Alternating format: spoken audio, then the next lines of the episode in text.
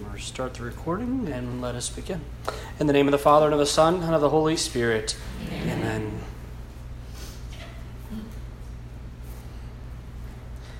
Heavenly Father, we come today with grateful hearts for the gifts and the graces you give to us. We thank you for all the ways which you have uh, sought to reach out to provide for us, to protect us, to lead us to yourself. We thank you for the gift of the angels as we come to reflect upon their uh, life and their role in our own lives tonight in this time. We ask that you would draw us close to yourself and closer to the heart of your Son through their intercession. We ask especially that you would help us to understand their significance for us and that we might be able daily to appreciate their presence with us, though invisible, that they are indeed here in our midst. We ask this through the intercession of our Blessed Mother, Mary, Queen of the Angels, as we pray. Hail Mary, full of grace, the Lord is with thee. Blessed art thou among women, and blessed is the fruit of thy womb, Jesus. Holy Mary, Mother of God, pray for us sinners, now and at the hour of our death. Amen. In the name of the Father, and of the Son, and of the Holy Spirit. Amen. I mentioned that this talk may not exactly be worth hearing a second time or even a first a moment ago, because in all honesty, this is probably one of the talks that I would be least able to give on the fly. Uh, this is in the entirety of, of, our, of my six years of seminary, um, the only time we ever talked about the angels uh, was if it came up in scripture class. We never had a class on the angels. We never had uh, a class on anything else, you know, describing them. It was never in our textbooks. Uh, so I can give you the entire wisdom that I've shared uh, in, about everything I learned about the angels in class at the seminary in one sentence they exist, period. Everything else is things that I've discovered um, just from personal reading, personal reflection, and various other uh, ways and contexts. Uh, also, in connection with that, I obviously the angels are kind of a very speculative topic. Uh, they didn't come and present us a manual for themselves. Uh, so, a lot of what we have about the understanding of the angels uh, comes from Scripture, our understanding of Scripture, but a lot of it was kind of fleshed out by theologians over the course of the years, trying to understand their role and, and their importance in our lives for us as Christians. Uh, so, that said, I don't have any books here on the angels like I normally do. Normally, I come with a big stack of books. Uh, but again, it shows you uh, that this is not my strong suit. But I felt like it was providential because um, that this, this talk was kind of given on this day because my calendar was running short on days to present uh, in the month of October. So I was trying to find a night that would work broadly with the parish calendar and my own. Uh, and then it happened to fall tonight. Uh, tomorrow is the Feast of the Guardian Angels. This past Saturday was the Feast of the Archangels, Michael, Gabriel, and Raphael. So I figured probably I should talk about angels. Uh, and so that's why we're kind of presenting on that tonight. There are several resources, uh, two specifically, that I would encourage uh, looking into further. There's one called Angels and Demons by Dr. Peter Kreeft. Kreft is K R E E F T. Uh, and so uh, he's got uh, a book that probably answers some more questions than I would be able to tonight. But the majority of of what I'll be presenting here comes from lectures from Father John Hardon uh, his the website that has a whole series, a whole variety of massive amounts of really beautiful uh, reflections on all kinds of Catholic topics under the sun. Uh, he was a wonderful, wonderful teacher and preacher of the faith. Uh, I think it's therealpresence.com. Maybe it's .net or .org, but it's the Real Presence. Father John Hardon, uh, who's got uh, a whole variety of um, teachings uh, and conferences that he gave. So a lot of that is kind of tied in here. Now, one of the things that's important for us to recognize is that the angels are integral to our lives as Christians. St. Francis de Sales said simply, Make yourself familiar with the angels and behold them frequently in spirit, for without being seen, they are present to you. It's an important thing for us to recognize that, again, that angels do exist. It's not like a, a nice literary, you know, some biblical scholars in the last hundred years apparently lost their faith uh, that, that what was actually composed in Scripture was divinely inspired in many ways. Uh, and so there were many, many people who relied solely on historical, verifiable, if I can't see it, touch it, smell it, taste it, or hear it, it's not real. Which is foolishness when you're talking about the invisible God, right? Uh, and so uh, a lot of a lot of biblical scholars in, in the, the, the, early, middle, and sometimes late parts of the 20th century talked about angels as quote literary constructs. They were stories in, a, in, the, in the, the fabric of the Bible that just they, they we needed something to help us tell the real story, so we just kind of made up this angel thing. This, this was their approach. It's, it's not that angels actually exist, but it's just kind of a you, you had to have it for the story.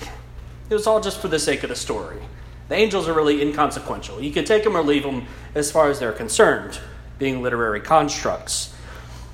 But the simple reality is if you accept that angels are literary constructs that don't exist, then there are no fallen angels.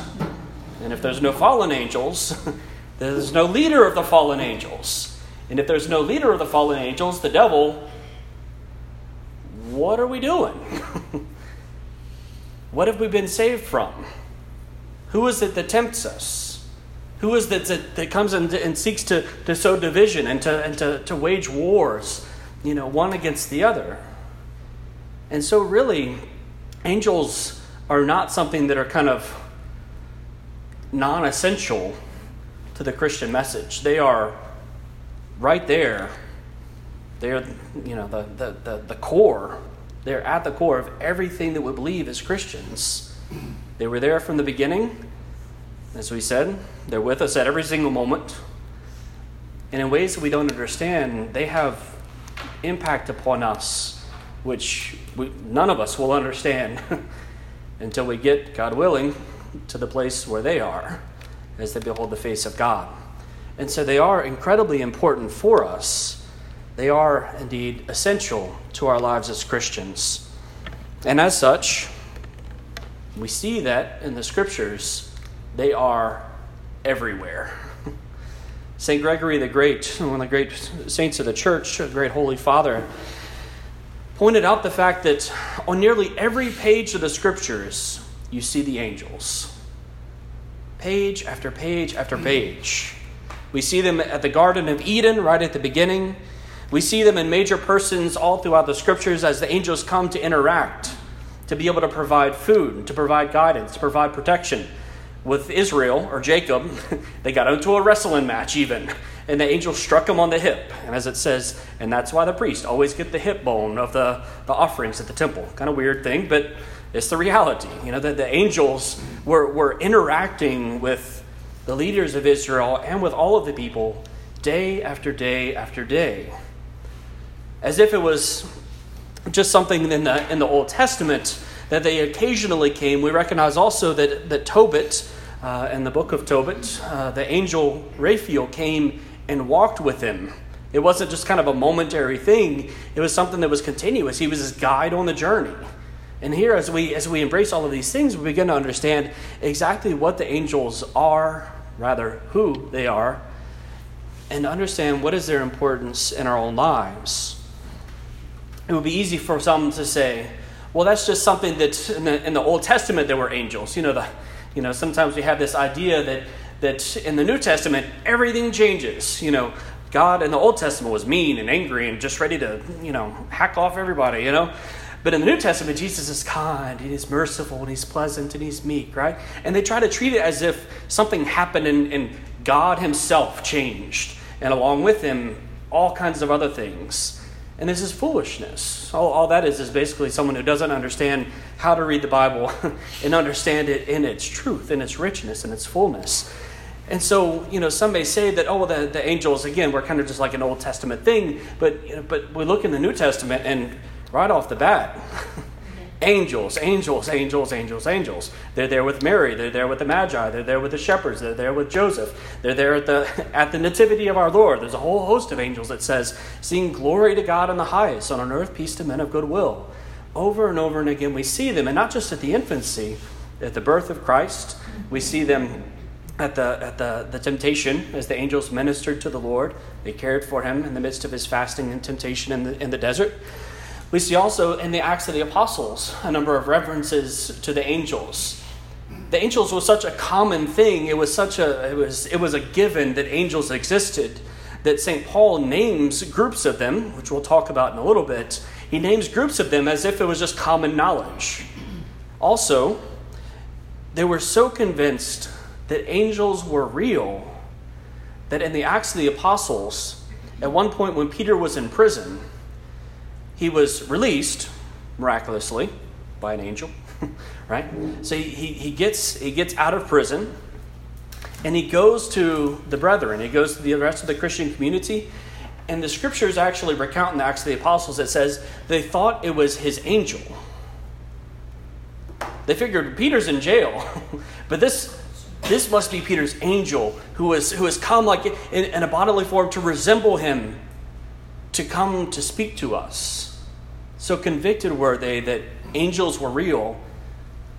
They had no problem believing that we know Peter's in prison, but maybe his angel has come to be with us. His guardian angel has come to direct us in some way, to give us wisdom, to give us encouragement, whatever the case may be. Of course, they were rather soon surprised to find it wasn't Peter's angel, it was in fact Peter himself. But still, it doesn't take away the fact that there was an understanding that angels are real, they are with us. And so, that's a necessary starting point that, that we have to have is this mindfulness that all through the scriptures, in countless ways, we see these angels, these spiritual beings, interacting with individuals at various points. Oftentimes in the scriptures, we get the highlights because who wants to talk about ordinary mundane things? I mean, if you're gonna if you're gonna write something, uh, you want it to be the, the, the highlights. I mean, we. We, we don't have any stories about when Jesus maybe got a cold or something. You know, it's, it's not a thing that we write about. We write about miracles and healings and teachings and preachings and so forth. And so, we have these realities that, that the angels come and speak to the people of God. Beautifully, we also are reminded every single Mass that the angels are with us. In the first Eucharistic prayer that I use on Sundays, the, uh, the longer one, um, it speaks of there's a, there's a point at which the priest, after the consecration, the priest bows down and continues the prayer. And in that prayer, if you're listening, it says, Be pleased that, that, that your angel may come and take these offerings and bring them to your altar in heaven. It's praying that, that the offerings we have will be taken by his angels and lifted up into heavenly glory. We're praying that the angels will come and do something. Also, every single Mass, whenever we sing, whenever we sing or say the Holy, Holy, Holy, we join with all the angels and saints as we sing, Holy, Holy, Holy. We join with them in every single Mass when we offer those prayers. So, too, we also imitate them on the feasts of the church and, and Sundays that are not penitential Sundays when we offer the Gloria. We join with the angels as they pray, Glory to God in the highest. We imitate their words, we imitate their hymn of praise that they offer to God the Father. There's a whole variety of ways in which we hear about the angels in the Holy Mass, specifically in those, those moments where heaven and earth meet. I mean, that's what the Eucharistic prayer is. It's the place where heaven and earth become one, where we enter into heavenly life in a way that we can't see or understand, just as the way that angels are with us in a way that we can't see or understand, is to know that it is in fact taking place. As part of our seminary formation, one of the things that we were asked to do uh, is we were required to go to uh, a Mass, a liturgy, that was something other than our normal experience at Mass. So I, as an English speaking South Louisiana boy, was invited to go to a Spanish Mass or a French Mass, which actually kind of would work in South Louisiana, but that's a different story. You know, so we were invited to, to go to experience different kinds of liturgies in the church at different parishes. And in New Orleans, there are 200 something parishes around the, around the Archdiocese, so it was relatively easy to find a place that did something different. One of those I was intrigued was a, ben, um, a Byzantine Byzantine community. Uh, there's a, a, community that's Ruthenian, uh, it's Catholic, but it's Eastern Orthodox. Uh, that's down the street from us, and I was able to go and, and assist as a deacon uh, in their in their divine worship, uh, which was very very different. Uh, also had other experience, um, kind of a, a similar thing, a Byzantine, another former you know another Eastern rite of the church, where they do lots of other visible things that are the, the structure of the Mass is the same, but it, it's kind of different. One of the things that, that I saw there that absolutely fascinated me, and I was like, I want to steal that and bring that into our church, um, is in the midst of the Mass, the, the priest is, is there at the altar with the offerings, the, you know, the, the, blood and the, uh, the blood and the body of our Lord. And he has, uh, at, the, at the Mass where there are extra ministers, usually they have Usually they only have one Mass on Sundays, one liturgy, so all the ministers are there. Uh, and so they had extra deacons who were around the altar with him. And at the point of one of the, one of the points of prayer, invoking the Holy Spirit and the, the, the power of the angels to intercede for us in the midst of the worship, uh, the deacons took up two little things that looked like fans and they began to wave them in circles each of them on, on, on two sides, to wave them in circles over the gifts, waving them back and forth, back and forth. And the visible reality was that it was, it was a, a sign to those at the altar that the angels' wings were beating all around them, that the angels were present there. And it was like, I just stood there just in, in awe. Like, man, that is incredible. you know, it's just, you know, it could be it could be, you know, it's just a little fan. You know, it's it's nothing, you know, nothing, you know, in, incredible. But but the reality of what it was speaking is is the angels are with us. We like to embody them with their wings, right? But the angels are here with us. We can't see them.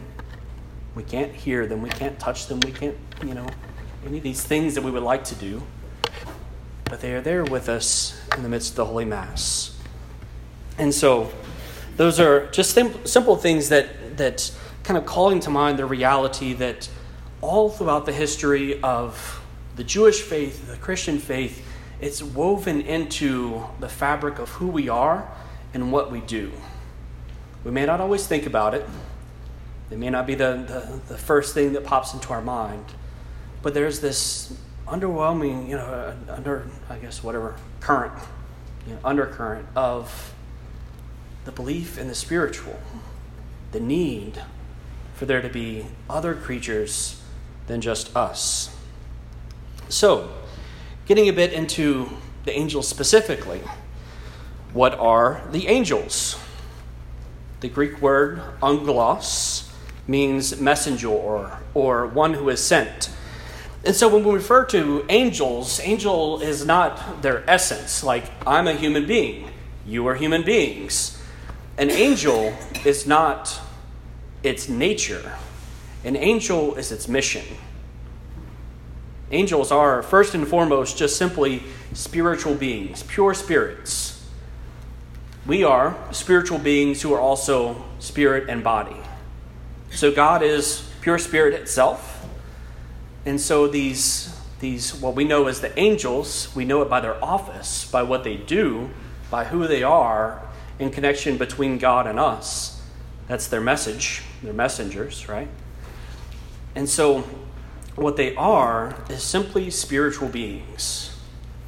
Each of them individual, just as each one of us is an individual being. Each of us have our own mind, our own body, our own personality. So also with the angels and all of these things except the, mo- except the body, rather. Angels have a mind, they have a will, they have the ability to love. Um, they have the things that we have, minus flesh and blood. And so that necessarily changes a lot of ways that they can do things that we would only dream about doing. But it's just part of their nature, it's who they are. And so it's important for us to recognize that angels are, first and foremost, spiritual beings. What they do is they angel things. They're messengers. They're ones who are sent from God to us to be able to communicate. Father John Hardon had a, what I thought was a great, a great little saying. He says they're individual beings, they're individual persons. We can refer to the angels as persons, not human persons, but persons nonetheless, just as we speak of God as three persons and one Godhead, right? And so he referred to them as persons. He says they have no body, but they are not nobodies. I thought that was catchy. So, they have no body, but they are not nobodies. They are people, they are persons. Uh, they are spiritual beings just like us who have been created by God, loved into existence, and whom God desires to have with Him forever. But the catch is, just as with us, they had a choice.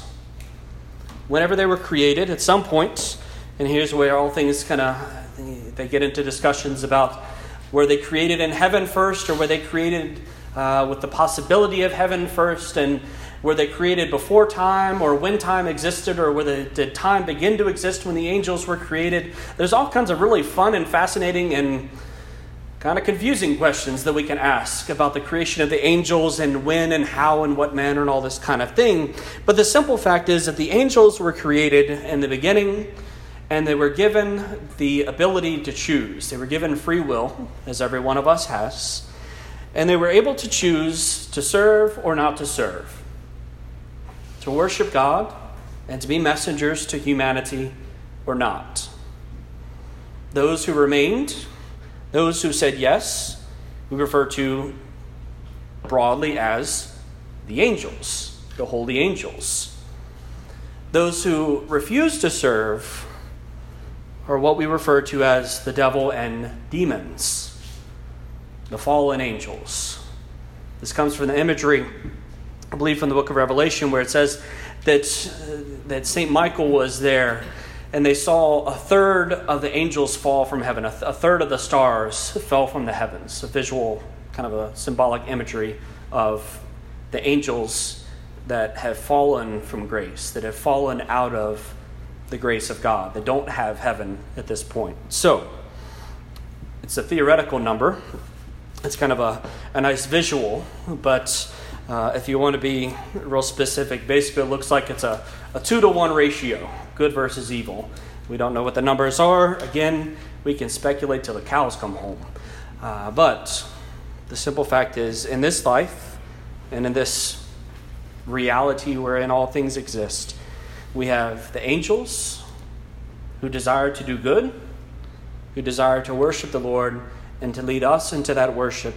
And you have the demons and the devil who do everything they can possible to prevent the worship of God, especially in us. Demons and devils are not permitted to change, there's no repentance. There's no point at which the devil can go and sit down with a priest and go, Bless me, Father, for I've sinned. It's been since eternity, since, uh, since confession, right? Uh, here's my sins, you know. That's not, a, it's not something that, that the devil and, and his demons can do. That may make us feel bad for them, kind of, but not really. you know, they had their choice. The reality is that, that we have the grace of repentance. Theologians discuss it as the, the simple fact is that we, as human beings, we have to have experience to learn and grow. And it's by our experience that we come to understand things in a very gradual manner. The angels, when they were created, they have no bodies, they have no ears, they have no eyes, they have no, you know, they don't have a, a, physical brain. So they don't, they don't, you know, sit down at angel school when they're little tykes and, and start learning, right? It, it, there's no, you know, progression in the knowledge of angels. They're created, and in the moment of their creation, everything is made known to them. They have all knowledge. Everything that God desires to give to that angel is given at the moment of its creation. And with all of that knowledge, it is asked to choose serve or not. With us, thankfully, the Lord doesn't he doesn't make us choose once and only once. Although sometimes I like to I like to bet on that I would choose for the good and then be okay for the rest, but you never know. You know. And so the angels there's no repentance. Once it's done, it's done. And so we have this world in which we live that is characterized by a God who is the creator of all things that exist, by these spiritual beings, these spiritual persons, if you will, who have one of two roles either to glorify God or to seek to steal the glory from God. And then you have the human race, who are placed in this life as a sort of trial by fire, and wherein which we prove our love to the Lord. In a very real way, the battle between heaven and, and hell happens not on a physical terrain, it happens in the soul of every human person. We see it characterized in cartoons as shoulder angels and shoulder devils. You know, we love to depict them as such, and it's really cute and it's funny. And there are some great, you know, great little clips of movies where the, uh, where the angels and devils are kind of fighting back and forth with each other on the shoulders of these humans. But in, in, in reality, that's is essentially what's taking place. Is that the angels try to lead us to God, and the devils do everything they can to pull us away. And so, this is uh, the, the reality of where we find ourselves um, with the angels both good and bad, in the world today. Traditionally, the angels are referred to as the choirs of angels. Uh, whenever we hear, whenever we hear that, I mean, I myself have often used the term, you know, it sounds like the angels. You know, uh, for anyone who's, who's going on the, the trip with us to EWTN in Hanceville um, in a few weeks, that's one of the places where, uh, in, in my head, when I think of it sounds like the angels, that's the place I think of. Uh, and the reasoning is because the sisters are behind a wall, so you can't see them. so they're just like angels in the fact that you can't see them. But then there's this beautiful, beautiful noise that just echoes throughout the building. It doesn't come from a specific place, it just kind of is.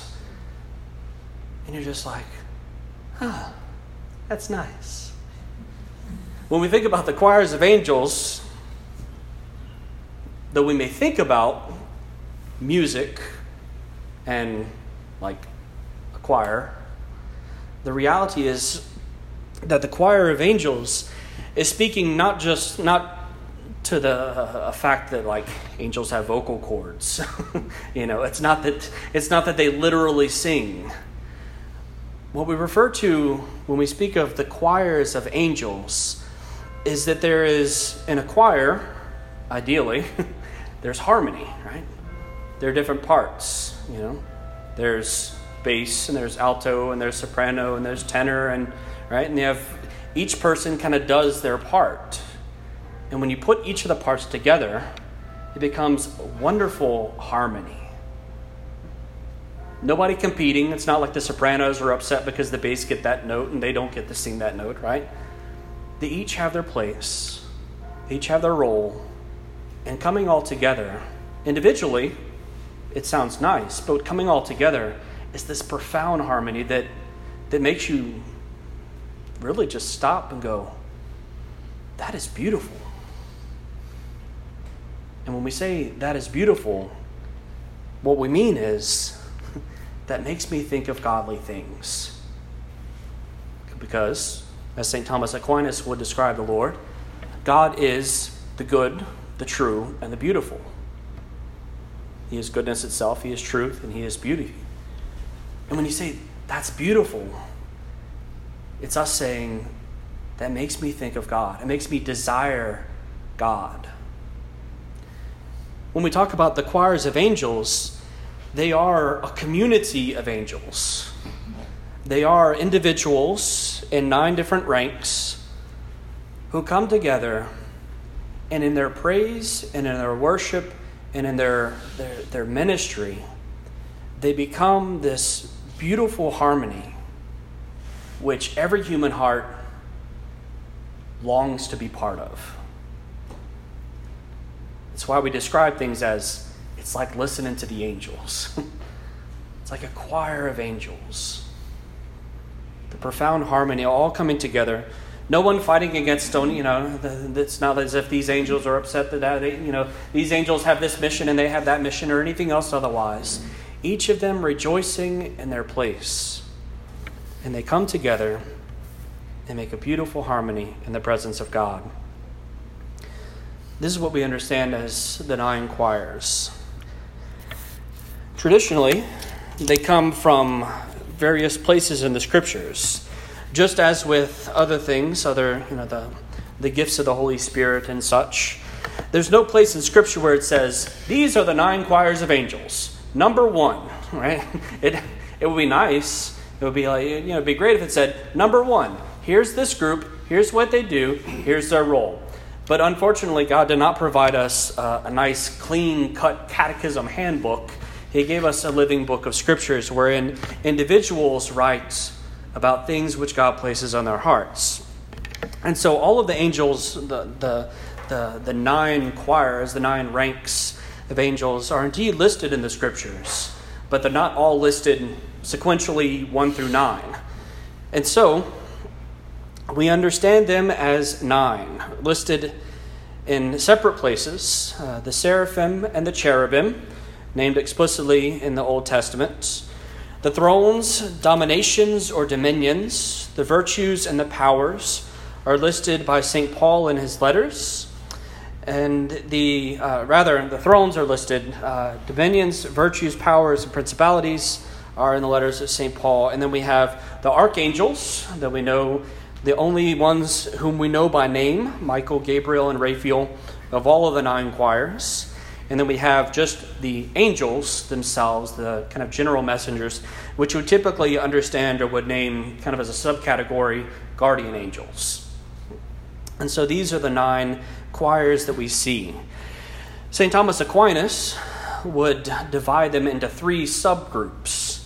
Level one being the highest, of the angels uh, are those whose mission and purpose is to see and adore God directly.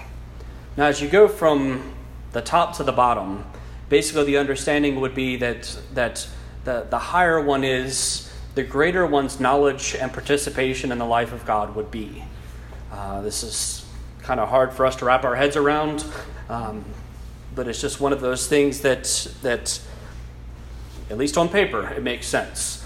Um, and so their participation in the life of God is kind of different depending upon their rank and their role. Uh, so all of the, the higher ranks are able and, and do participate in the abilities of the lower ranks. So it's, it's kind of in the same way that in the life of the church, in the hierarchy of the church, we have deacons, priests, and bishops. That a deacon can do certain things, that a priest can do everything a deacon can do and a couple more things, and a bishop can do everything a priest can do and one more thing, namely ordain more priests. And so it's kind of like that, that each of the lower roles are kind of taken up into the levels of the higher. So the seraphim would be the highest ranking of the nine, and then cherubim, then thrones, then dominions and virtues, powers, principalities, archangels, and angels. So that's our list. Level one to see and adore God directly are the seraphim, cherubim, and the thrones. The seraphim are ones that we see a little bit about, and there's a little bit of description and the uh, description of them in the Holy Scriptures. Seraphim uh, is kind of a, a, it's the, the plural form of, of what literally means burning one. So the seraphim means the burning ones, the ones who are on fire. Uh, we see them in Scripture as having uh, six wings, uh, which is, you know, you'll sometimes see uh, in depictions in churches. I think, um, I think Sacred Heart in Baton Rouge has two of the seraphim at the entrance of the sanctuary on the walls, where you see their, you know, that they have wings over their face, wings at their side, and wings at their feet.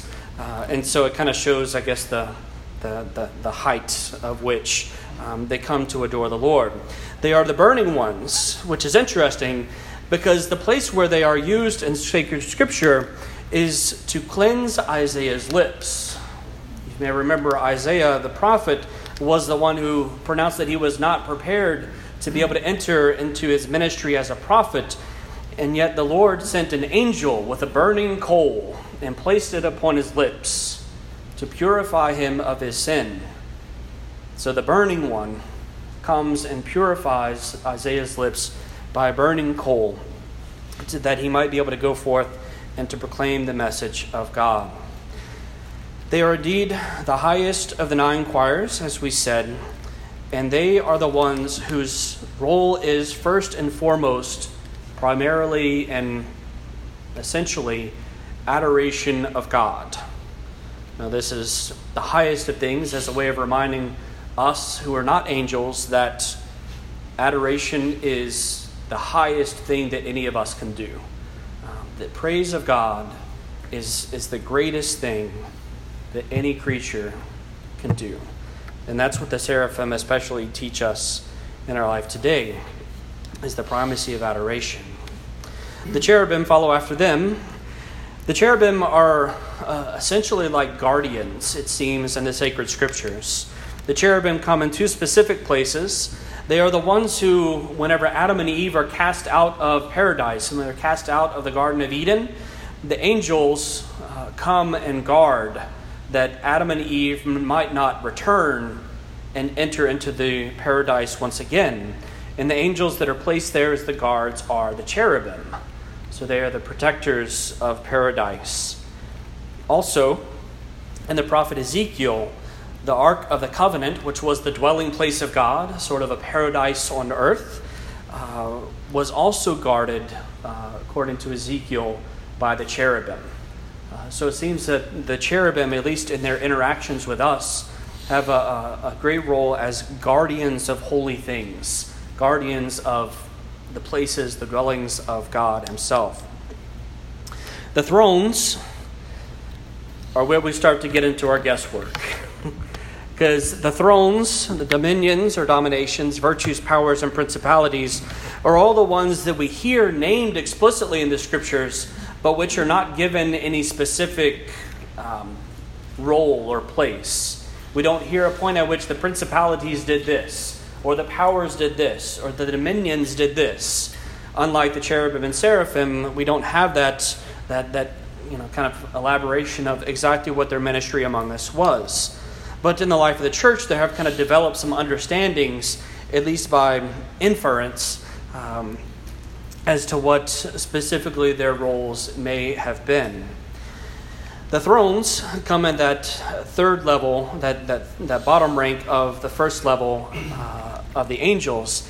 And it seems, uh, according to St. Thomas, that their, their, their purpose is to adore God in his power and in his judgments. And so we have the first of the angels, the seraphim, which worship God adoration pure and simple. The cherubim come, they are guardians of God and honor his providence, honor the, the ways in which he provides, and protect the ways which he provides for us.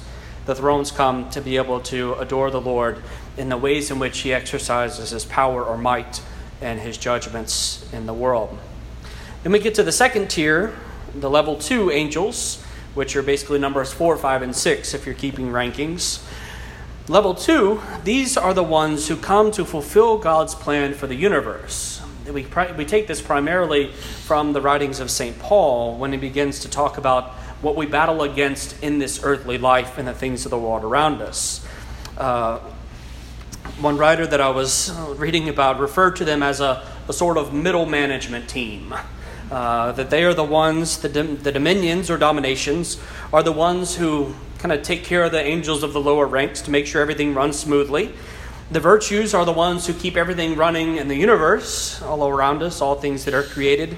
And the powers are the ones who fight directly against evil influences uh, in the life of the world that may contradict God's plans. So, presumably, um, natural disasters or these kinds of things where it's, it's not a person who's doing something, but it's things in the, in the, in, in the universe that may be contradicting God's plan in some particular way.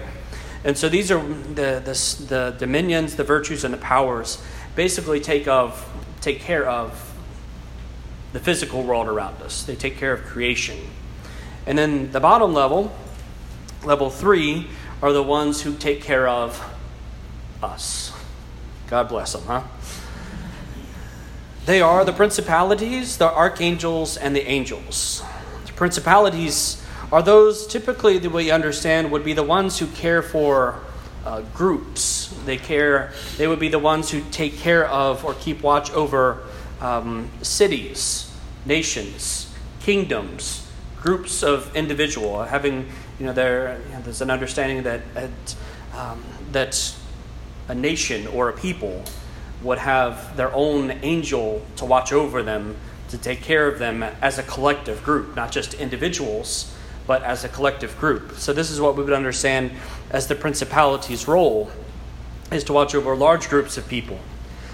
The archangel's role is that of carrying God's most important messages to us. We know them as Michael, Gabriel, and Raphael. Uh, they're the only ones that are named, although there may, there may be others uh, that are just unknown by name. Um, again, we don't know. Uh, and then lastly are just the ordinary angels, uh, often known as the guardian angels.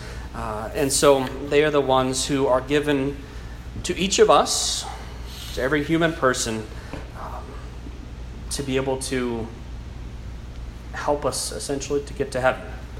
Uh, now, if we take that understanding and we take that, that each of the higher ranks can do the things of the lower ranks, we recognize that there could be seraphim and cherubim, or thrones, or dominions, or virtues, or powers that watch over particular nations, or they may convey a certain message, or they may even be guardian angels. All of that is speculation. It'd be pretty cool to think that my guardian angel was a seraphim, was the highest of highest of the angels, and adores God primarily as his own vocation, but who knows? uh, again, whenever we get into those kind of specifics, that's where you come up against that wonderful and profound mystery of God, where in all of our wisdom and all of our knowledge and all of our contemplation and everything otherwise, we simply have to shrug our shoulders and wait and see.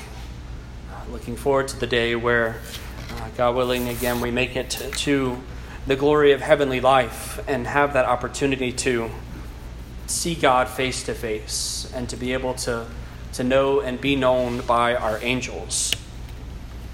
So, just kind of getting a bit into now the, the place of the angels in the spiritual life.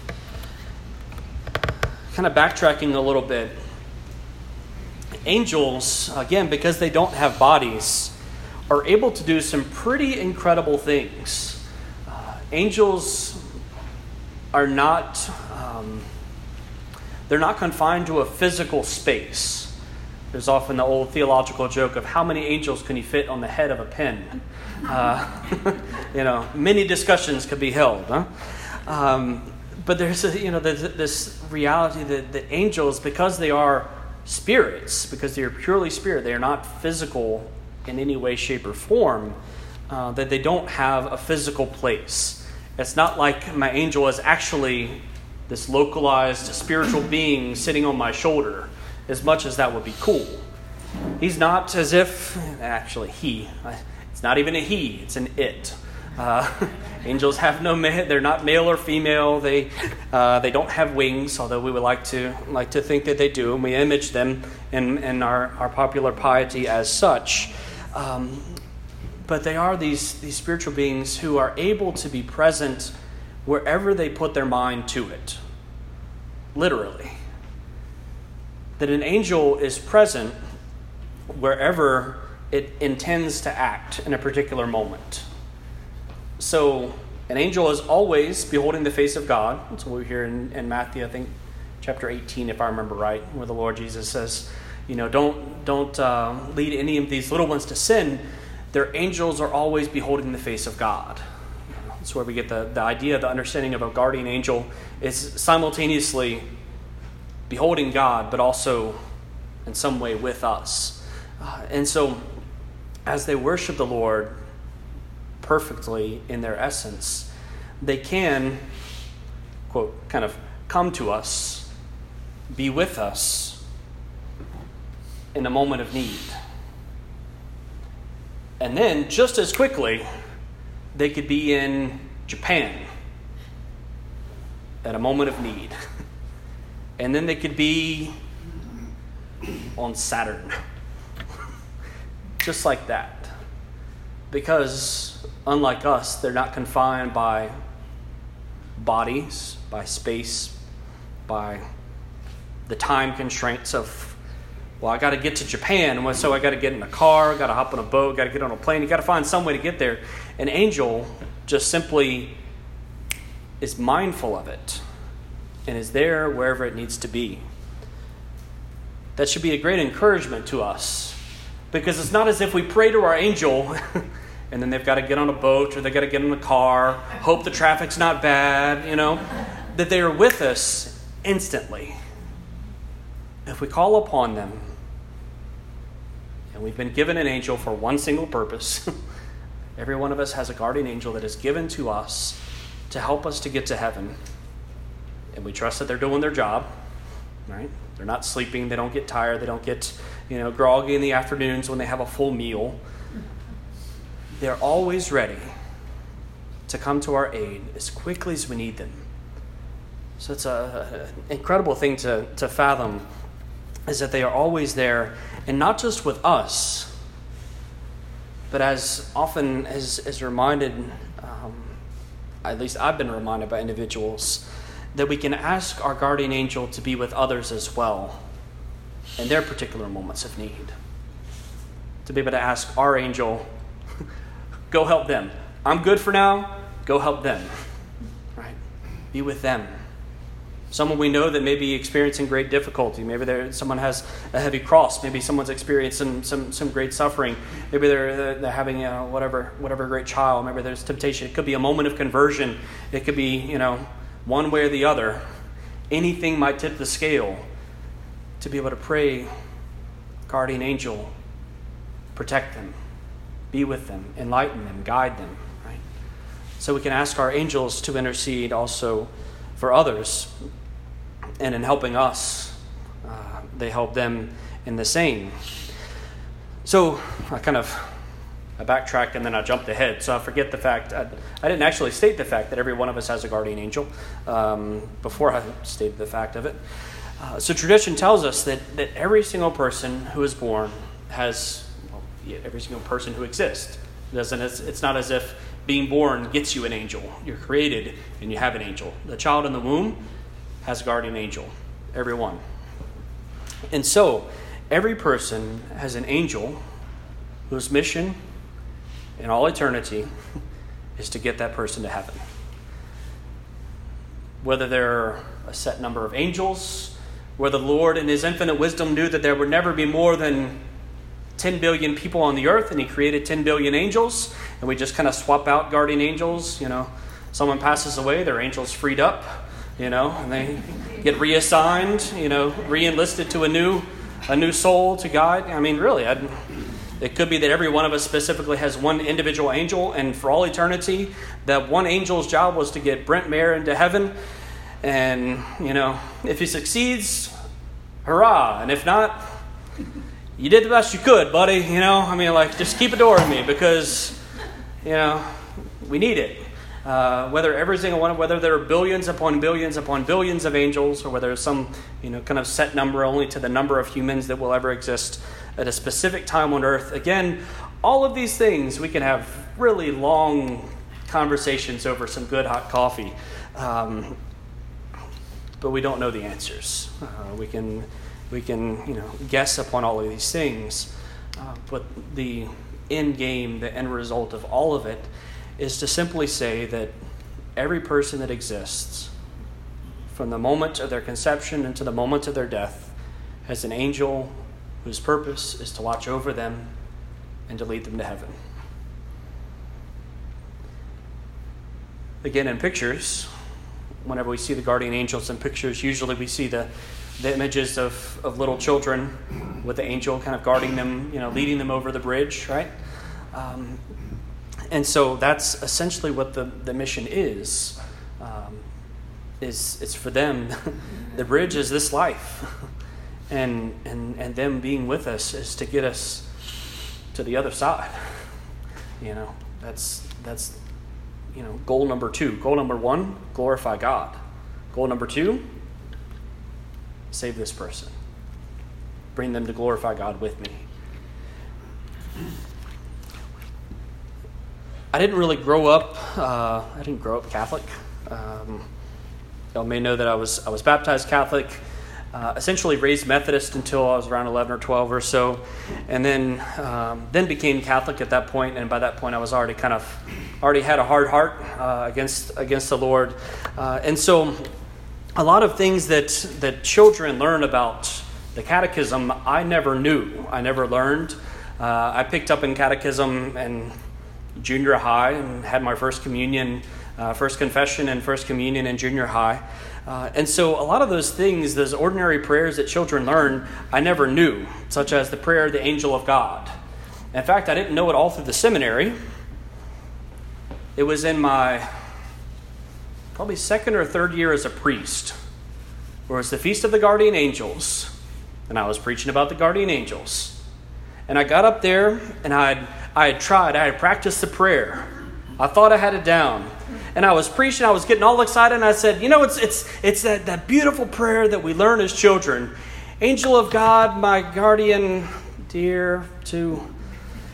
Uh, y'all know the words. and everyone looked at me like, Does Father really not know that prayer? Huh. And so it was just like this confusion upon the upon the entire congregation who was looking at me. And, and of course, I, my pride was decimated that day. I was like, you know, you can look like you know your stuff, but if you don't know the prayer that most like seven year olds know, and when they learn catechism class, as a priest, like, you know, Father, go home, study your catechism, study it, bring out, break out your, your children's prayer book. You know, page through that thing a little bit, Father. Um, everybody join in. Yeah, yeah. It's one of those moments where you're like, and why are y'all not praying it with me, right? Uh, y'all do it when we pray the Our Father in the Gospel at Mass. Everyone starts, Our Father, in heaven. Everybody goes, right? Uh, it's just me up there, just drowning and trying to put on some floaties somewhere. And so I was convicted that day. I said, I, I need to learn that prayer. and so I, I went back to the rectory and, and you know, found, found a copy of it and you know, wrote it down and, and made sure to start praying it regularly. Because the simple reality was, until that point, I had, I had prayed prayers to guardian angel. Um, I invoked my guardian angel, I asked that, that my angel would indeed be, be there to watch over me and, and to do what it does. Um, but I didn't know that simple prayer. And that simple prayer is actually a really profound theology of the angels. And that's the thing that, that I think we oftentimes can forget is the prayers of the church, they're not just they're not just words that make us feel nice or, or that, that sound good or it rhymes, right? it's not because it rhymes or that's, that it's short and sweet and memorable. It's because the prayers of the church have a way of kind of consolidating and concentrating the greatness of our faith in a way that's easily remembered so that in those difficult moments we can take that little bitty thing and it becomes something much, much greater. The sign of the cross. Rather simple, but it's one of the most incredible things that we have. You know, the Our Father, the Hail Mary, very simple prayers, very basic prayers. And yet, whenever we pray them, I mean, literally, volumes upon volumes upon volumes have been written just on the Our Father. I mean, there's selections in, in the, the, the liturgy of the hours that, that I, you know, I, as a priest, am obligated to pray, where we go through reflection on the Our Father. I think it's from St. Cyprian. It's like two weeks every day. It's like two pages, and that's the that's the Cliff Notes version. That's not even the the full thing. So we've got all these prayers that, that have this immense amount of theology and wisdom packed into a very small place. And that's what we find with the prayer to the guardian angel, that simple childlike prayer where we ask the angel to watch over us, to light, to guard, to rule, and to guide. That tells us everything the angels do. if we want to know what the angels are and what their role is, most Catholics learned it as seven year olds. This entire talk comes down to that basic point that they come to us and they give us light. They come and they enlighten our minds. This is the first and, and primary piece, you know, right? Christ Christ is the light of the world. He's the one who comes to shed light. He's the one who comes to cast out the darkness. All throughout the scriptures, darkness is the place where evil reigns. Light is the place of God. One of the, one of the consequences of sin that, that we understand uh, is that what we call a darkening of the intellect. Prior to the fall of Adam and Eve, they had a greater knowledge, a greater understanding, a greater interaction with the things of God and the ways in which God worked, a greater ability to know things, to remember things. Would that we all had that, right? And so there's this reality that, that by sin, our intellect was darkened. they dimmed the lights. We can't know as clearly. We can't remember as well. We can't know as deeply as we once did as our parents did in faith. And so this is the first task of the angels is to come and to pull us from sin, to enlighten our minds, to help us in this life to become something like we were at the beginning. Something like being able to know God more clearly, to remember the things of God more easily, to know everything that we know in a way that brings us even closer to He who is the truth. And so this is what the angels do first and foremost is they come to enlighten our minds to make us who we were supposed to be from the beginning. They guard us. We recognize that, it, as we said, that there are angels who have fallen at this point. As we go through our days, those who are against God try to do everything in their power to contradict the will of God. The angels in heaven each have their ranks, worrying about heavenly things and God Himself, worrying about the universe, all of creation, and those lower ranks that worry specifically about us.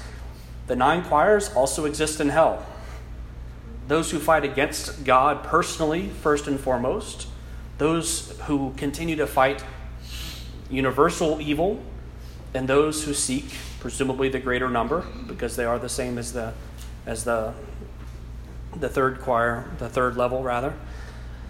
Those demons who seek to attack us, who attack us personally by temptation, who attacked us by accusation, right? The devil is the great accuser um, and so they, they do all of these things to try to pull us away from doing the will of God, of knowing what is true, of acknowledging the beautiful, of being in harmony like the choirs of angels are, to sow division among us, to, sow, to, to, to, to, to wage wars between individuals, between nations, right? Again, we see nations are protected by angels, also, nations are convicted by demons. It's a reality that we experience all around us. And so we come and we ask the angels of God, the holy angels, to come and to protect us. We know that the evil ones are going to attack us, and we need help. We can't do it by ourselves. We're not created to be alone. And so we need the help of the angels to watch over us always, to guard us, to shield us, to protect us. Then we ask that they would rule us not in the sense of being, you know, our gods or, you know, having, having any dominion over us or anything of the sort, but in the manner of ruling over us, of teaching us what is the will of God. Because the angels know it perfectly. They know what God's will is, and they've chosen to do it. There's never a moment in which an angel will not do the will of God. Again, they chose once and for all. Always serve, never serve. And so, the angels know the will of God perfectly and desire to have us follow it in our imperfection. And so they come to try to teach us, to help us to understand, to lead us in the path of truth, ultimately to understand things like virtue, holiness, the importance of the spiritual life, these things that become structures by which we grow in our ability to honor the Lord, to honor our God. And lastly, they guide us. They're the angel that walks us over the bridge, that shows us the path. Countless times I've heard individuals talk about, I just felt like I was supposed to go this way, right? I felt like, like something was, was convicted me, something compelled me, something, something pushed me to go this way rather than that way, to do this rather than that. And usually that's one of two things. Either that's an inspiration of the Holy Spirit where God, God Himself convicts us, or it's a conviction that comes from God through our angel trying to, to inspire us, to inspire us to do good, to inspire us in the right way. Again, to lead us into the path of heaven. So, this is the place of the guardian angels in our life. And all of that should show us exactly why they're important for us that without our guardian angels, if we just continually uh, were to give our guardian angels the, you know, the, the, the shoo fly attitude, go on, go away, you know, then we remain in our darkness. We're unable to know God. We're unable to know God's will. We're unable to, to, to, to experience His grace, to be able to understand what His beauty. We'll be conflicted perpetually in our hearts to have these things of division, of war, of hatred, of violence, of revenge, of all of these, these things that are not of holiness, but come from the opposite side. If we refuse the help of our angel, we will not be protected, nor will we be guided. Rather, the demons will simply allow us to walk on their way. The devil and his demons never rest except when we ourselves have given up on the, the angels of God. Because then they know they don't even have to really try. The devil's already got us. Just keep going. Right? The devil only rests when we give up on our angels and the Lord. And so, the importance of us calling regularly upon the life of the angels to be with us, be with us and to protect us. And so, two things I would encourage every one of you, and partly some of it we do already here, is to pray daily the prayer to St. Michael the Archangel. Uh, we know that St. Michael is the one uh, depicted in the book of Revelation who fights against the dragon, which is the great serpent, which is the devil. Uh, and so we know that um, there's a leader in the battle to be able to, to lead souls into hell, Satan, and the one who has been given the, the task of fighting against him is Michael. Uh, and so we pray, um, that's part of why we pray the prayer to St. Michael at the end of the daily masses, or any mass where there's not music. I typically add in the prayer to St. Michael because, let's be honest, it doesn't hurt. it doesn't hurt to call upon the angels and ask the devil, or ask the, the ask St. Michael to, to cast the devil and his, and his demons into hell, to keep them far away from us. I'd rather err on the side of caution of doing a little bit too much. Uh, and so, uh, interestingly enough, during this month of October, Pope Francis just a couple of days ago asked the entire church to pray three prayers through the month of October. One is to pray the Holy Rosary each day. Uh, and so we've got um, the, the month of the Rosary, traditionally observed it uh, throughout the life of the church anyway, but Pope Francis has especially encouraged Catholics to take it up, to pray the Rosary daily, to pray the prayer to St. Michael daily, and to pray the Sub Tuum Praesidium, which is the most ancient prayer given to our Blessed Mother. Um, I think it's from like the second century. Uh, it's a beautiful hymn, uh, but I've never heard I've never heard anybody just pray it as a prayer. Um, but the Sub Tuum Praesidium is a prayer to our Blessed Mother that He has also encouraged uh, those who know it or those who have access to it to be able to pray that as well. And so the simple fact that, that the Holy Father has asked the entire church to pray daily the prayer to St. Michael the Archangel that should make our ears kind of perk up a little bit and go, huh, that's interesting. Uh, and so it's an invitation for each of us to be able to do that. Uh, so it doesn't have to be a, um, you know, a, a once a day thing. Certainly, uh, I like to attach it to Mass because the Mass is the place where we get God's grace. It's where we meet God. It's where heaven and earth come to kiss. Uh, it's where we encounter God in this fullness and experience and are able to receive all of the grace uh, of the sacrament of the Eucharist. And if there's one thing the devil loves to do, it's distract us at Mass. We all know that. If the devil can distract us at Mass, or make us be upset with somebody or, or, or be angry with someone as, as we're walking out. Something happens the wrong way. Somebody's in our way in the parking lot. Somebody's this way that way. Anything that can that can take us away from the peace that christ gives us at mass the devil takes it as a victory. And so there's no better place for us to pray the prayer to st michael than at the end of mass. St michael help us because we know right now the devil would love to take what we have just received. Watch over us. And so we pray the prayer. I would also encourage you regularly to pray the prayer to the guardian angel, whether it's uh, the one that we know, uh, you know, the one that's uh, the traditional one for the angel of God prayer. Uh, but there are also a whole variety of other prayers that are out there um, to one's guardian angel. Uh, Father John Hardon has a couple of them um, those are the ones that I had found and, and myself had prayed um, because they, uh, they kind of they take the, the standard light to guard, rule, to guide, and they expounded upon it a little bit more that was kind of helpful for me in praying specifically for these things uh, in those moments. But any prayer to your guardian angel, regardless of the theological complexity uh, or wording of it, uh, is a prayer that will be uh, honored in the sight of God um, and, and greatly encouraged um, as the angels come to be able to take, uh, take care of us and to watch over us and lead us into heaven.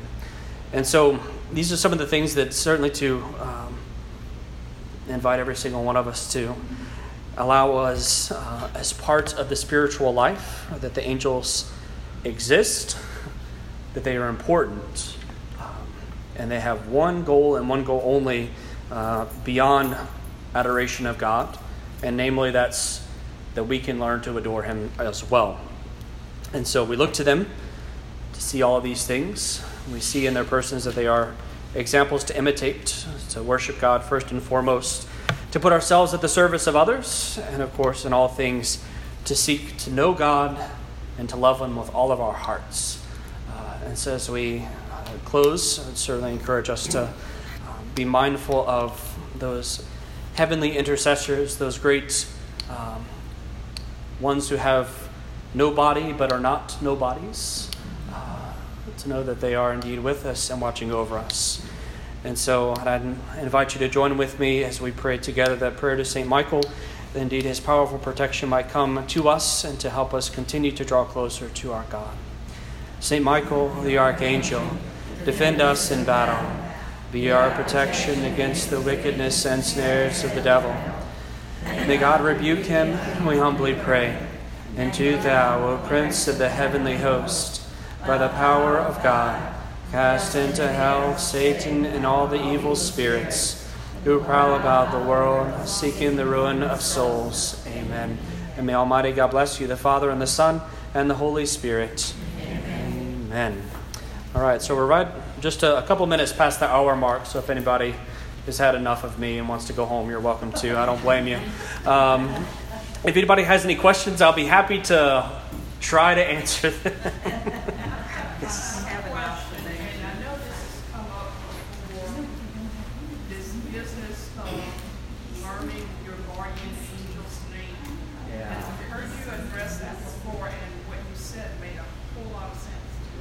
Yeah, so there, there are some who, um, who want to know their angel's name so they can call on them by name. Steve, help me, right? maybe, it, maybe it would be Stephen, I don't know. Uh, Steve might be a little too informal for heaven. Um, yeah, so there, there are some who uh, have encouraged individuals to try to, to, to, to receive the name or to, to name one's angel. Uh, one, I guess, two points that are important to recognize. Um, one ought not to bestow a name upon an angel, because the angels are higher beings than us. Uh, so, first and foremost, to name something means you have rank over them. In the case of the angels, that don't count.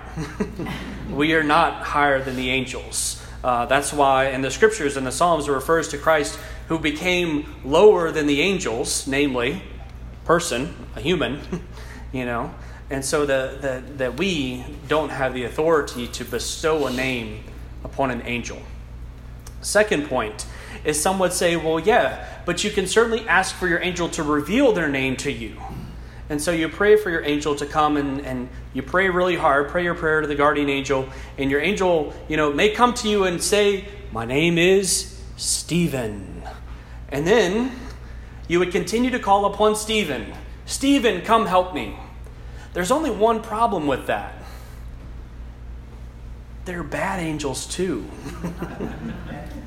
and if a bad angel, a demon, comes and says, My name is Stephen. Then you call upon Demon Stephen to be able to come to be your assistant, guide me, direct me, protect me. And you don't want the demons doing those things. Uh, those are not those are not healthy options.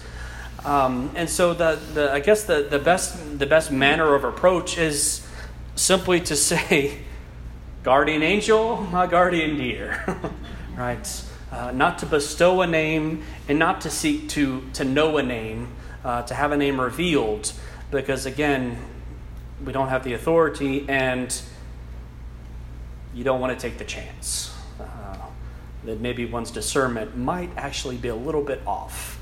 Uh, so yeah, that's an important, an important point. You have given me a beautiful picture that every child in the womb already has a guardian. so when these babies are aborted, their angel is already there to catch them and bring them up. Watching over them, absolutely. Mm-hmm. It's a beautiful thought. Most certainly. This one isn't so beautiful. Uh, I'm wondering, the angels, when they were created, mm-hmm. were given the knowledge of all things. They are already in heaven with God, what could possibly have tempted them to leave that? Same thing. I got the same thought. Why would, yeah. why would they choose to leave? Yeah. Well, it's uh, whether they were in heaven is debated among theologians. Um, theologians would agree that they were created with sanctifying grace, the life of God in them. Uh, just like each of us have at baptism. Uh, at baptism, sanctifying grace is given to the soul. It's the life of God, saving, you know, the saving grace that if you if you keep in that track, if you don't lose it, salvation is yours. Easy guarantee. So the angels, all of them, had sanctifying grace, saving grace to start with in the moment of their creation. They were given the knowledge and then basically told to choose one way or the other. Do you want the life of God or not? Do you want heaven or not? Um, will you serve or not? It has been suggested by some that the angels who chose not to serve the Lord did so sometimes on account of envy, of wanting to be like God, which shouldn't be a surprise because that's what Adam and Eve fought with. They wanted to be like God, and so they fell. So why not the angels too? Um, and so some have suggested that the angels fell because of that envy of wanting to be like God, wanting to be God, to have that authority, not to serve. That's, that's one of the, the great things that, that you know Satan is said to have said, non serviam, because he spoke Latin apparently, I will not serve. You know, and it's you know it's recognition that the angels are servants of God and they didn't want to be. Or, secondly, is part of what God revealed was the whole story um, that, that humanity would be here, that Christ would take on flesh, uh, that angels would be ministers of lower beings. Um, that we that, that angels would be taking care of us. That's their job. Uh, yeah, and they couldn't handle that. You know, and so the the non serviam, the I will not serve, was both to God and to us, as if to say like, I'm not going to spend my existence serving those things. Those are below me. You know, and so it's, it's pride really uh, that kind of manifests itself. And so that's what, what traditionally has been understood is that the fallen angels are, are fallen because they don't want to serve God because they think they're too great. and they don't want to serve us because they think we're too little. So, yeah. Did you say that God gave them a will, just like we have a will, free will Mhm. to choose? Yes. So that stands to reason it's kind of similar. hmm Yeah. Yeah, they have a will, they have a mind, they have, you know, knowledge. Uh, their knowledge is not experiential like ours. It's not a, a growing, and their will isn't isn't changing, whereas ours can be kind of need, back and forth. they need to get to Washington as soon as they can. Yeah. yeah. We pray to the angel of Washington, D.C., huh? That's absolutely right. So, I know I gotta go in there. I was 80 years old and Jacko Cereal closed the gas tanks. And I said, I'm not pumping gas. I went to the village, to the Spillway Cafe one morning at 6 o'clock. And I said, I need gas and I don't pump it. this big black man, wonderful man. And uh, Simon Landon was there and he told that man, he said, I don't know who was the guard you're in, a man or Simon. Go pump Miss Nelly some gas. And every, every, oh, about once or every other week I go and I just stand in the door. somebody helps, huh? Angels do show up in bodily form throughout the scriptures, so it could be could be that you know you, your fellow's just a gas pumping angel, you know. I'll take it. You know, the Lord cares for all of our needs, whatever they may be. Absolutely. Miss Marie. Father, how should we respond to people who lose a child or maybe their grandma and they truly believe that that person becomes an angel? hmm Yeah. How do? Yeah. What it would obviously you don't you don't want to go about correcting people uh, and be like, well, actually, theologically speaking, da da da, you know, um, you know. But it's it, it, it there is a reality which uh, you know a, a child that that dies is tragic, but they don't become an angel. Um, you know, angels don't get their wings every time a bell rings or whatever the, the saying was uh, in the movie, right? So um, there's a reality in which in which we, we say, well, you know, they're, they're, they're, people. That's, that's who we are. You know, it's, it's not like uh, when a dog passes, it becomes a human uh, in heaven. You know, we don't become an upgrade to an angel. Um, you know, but there's this, this reality of, of just acknowledging, I think the most important thing is just to acknowledge the loss. And I, I see that more as just a way of trying to understand and to grieve um, in the moment rather than kind of a theological statement. And so, It's a comfort for them to yeah, yeah, yeah. And you could just simply, you could kind of say, yeah, they're with the angels, you know, or, or you know, something, you know, that, that's usually what I would, I would, you know, say, yeah, they're with the angels, you know. Pray that they're they're numbered among the saints now, and, you know. Their, their guardian angel might be with you now. Yeah, yeah, yeah, yeah. So, you know, again, the, these are all they're all nice thoughts, but uh, you know, our, our thoughts and our our theology are not always in sync.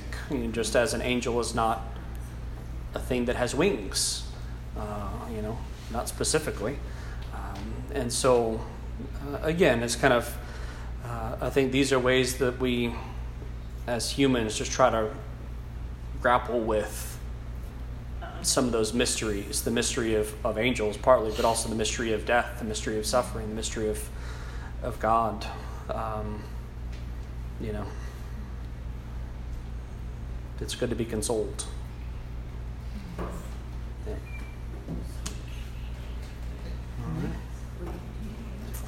All right. Well, if there's nothing else, thank y'all so much. Have a good night. Be safe.